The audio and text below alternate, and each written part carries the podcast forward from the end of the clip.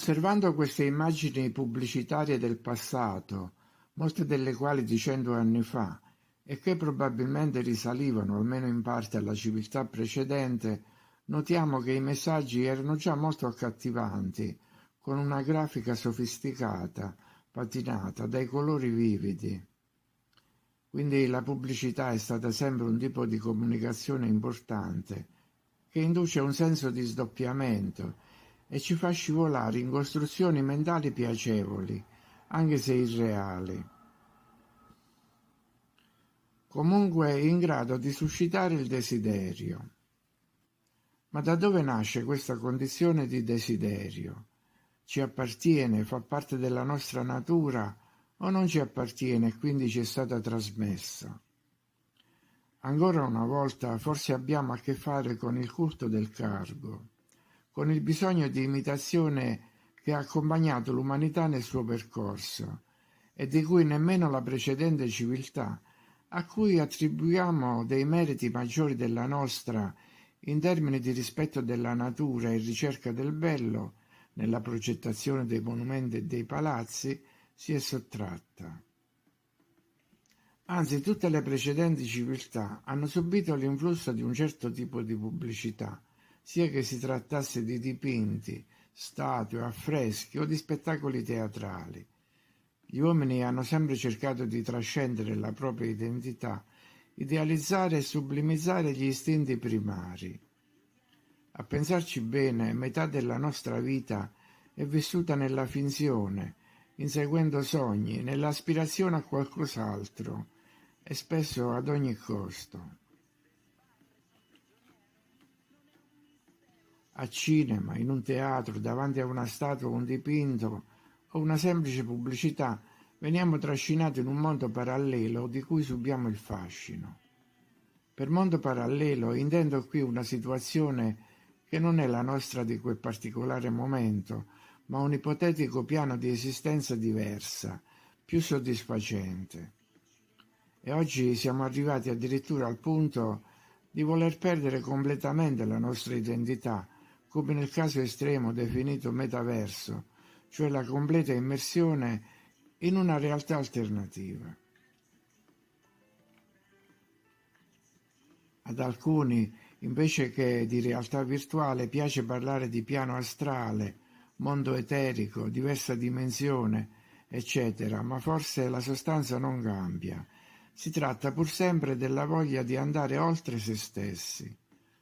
Quindi la domanda è questa volontà era già insita nella costituzione umana o è stata indotta dagli esperimenti genetici a cui gli uomini sono stati sottoposti, quando ancora somigliavano agli altri animali.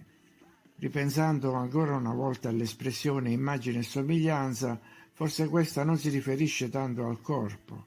Lo stesso Adamo probabilmente era un gigante, quindi diverso da noi, ma alla struttura mentale che gli dei, fra virgolette, giunti con la loro valigetta di DNA, ci hanno trasmesso mentre eseguivano i loro esperimenti di clonazione. Ci hanno trasmesso, cioè, non solo la capacità di astrazione e di calcolo, per fare un esempio, ma anche l'attitudine all'introspezione e al sogno ad occhi aperti. Un animale ne è capace non lo sappiamo, potrebbe anche essere, ma il fatto è che noi avvertiamo in maniera molto determinante questa volontà di fuga dal presente. E questo avviene perché forse noi, da quando siamo stati trasformati, non facciamo più parte integrale di questo mondo.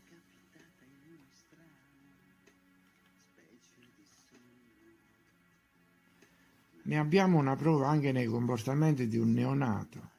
Un bambino che piange avverte di non essere nel posto giusto.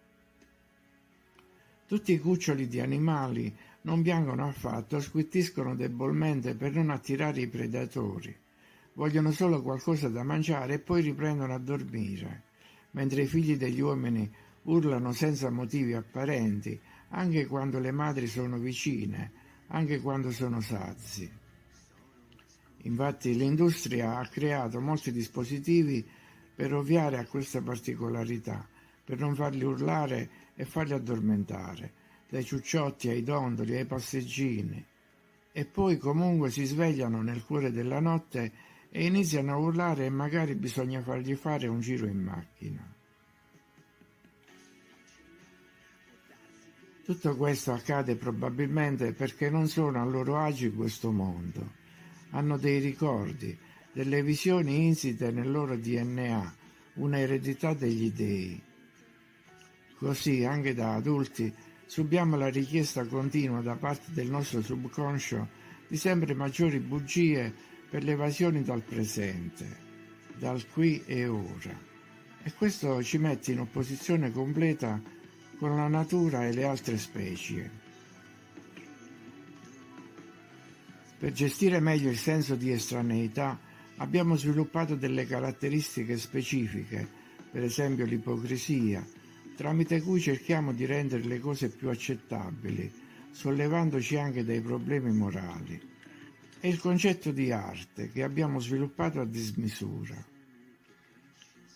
Tosca canta Vissi d'arte, vissi d'amore. Credo che l'arte sia un alibi per la nostra incompiutezza. È certamente gratificante, ma è solo un promemoria della nostra imperfezione. Infatti eleviamo ad arte quasi tutti gli aspetti del vivere per nascondere la quotidianità. L'inutile tentativo di fermare il tempo, per esempio, lo chiamiamo arte fotografica, che ci consente di concentrarci su un solo segmento di realtà, come un paesaggio, invece di cercare di cogliere il senso della natura nella sua totalità. Definiamo alcuni discorsi arte oratoria perché sappiamo che le parole contano poco, mentre l'arte amatoria serve per dare dignità alla nostra volontà di dominio, così come l'arte della guerra è un pretesto per sublimizzare gli istinti aggressivi. La body art celebra il corpo prima che si trasformi e l'arte culinaria serve a giustificare l'eterna fame. Infine l'arte neurale, che nasconde l'insufficienza cognitiva. Non riuscendo a capire la realtà, ce la facciamo disegnare da un computer.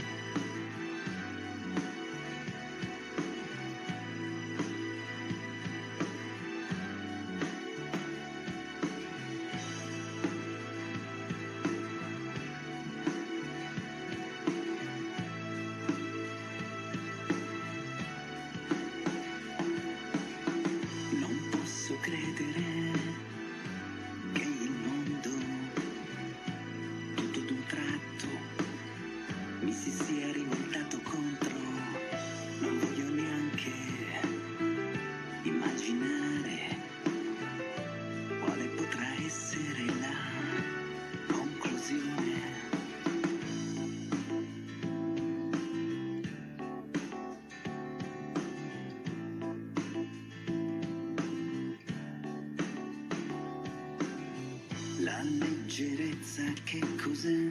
La pesantezza che non c'è, un fumo rado che si inclina sul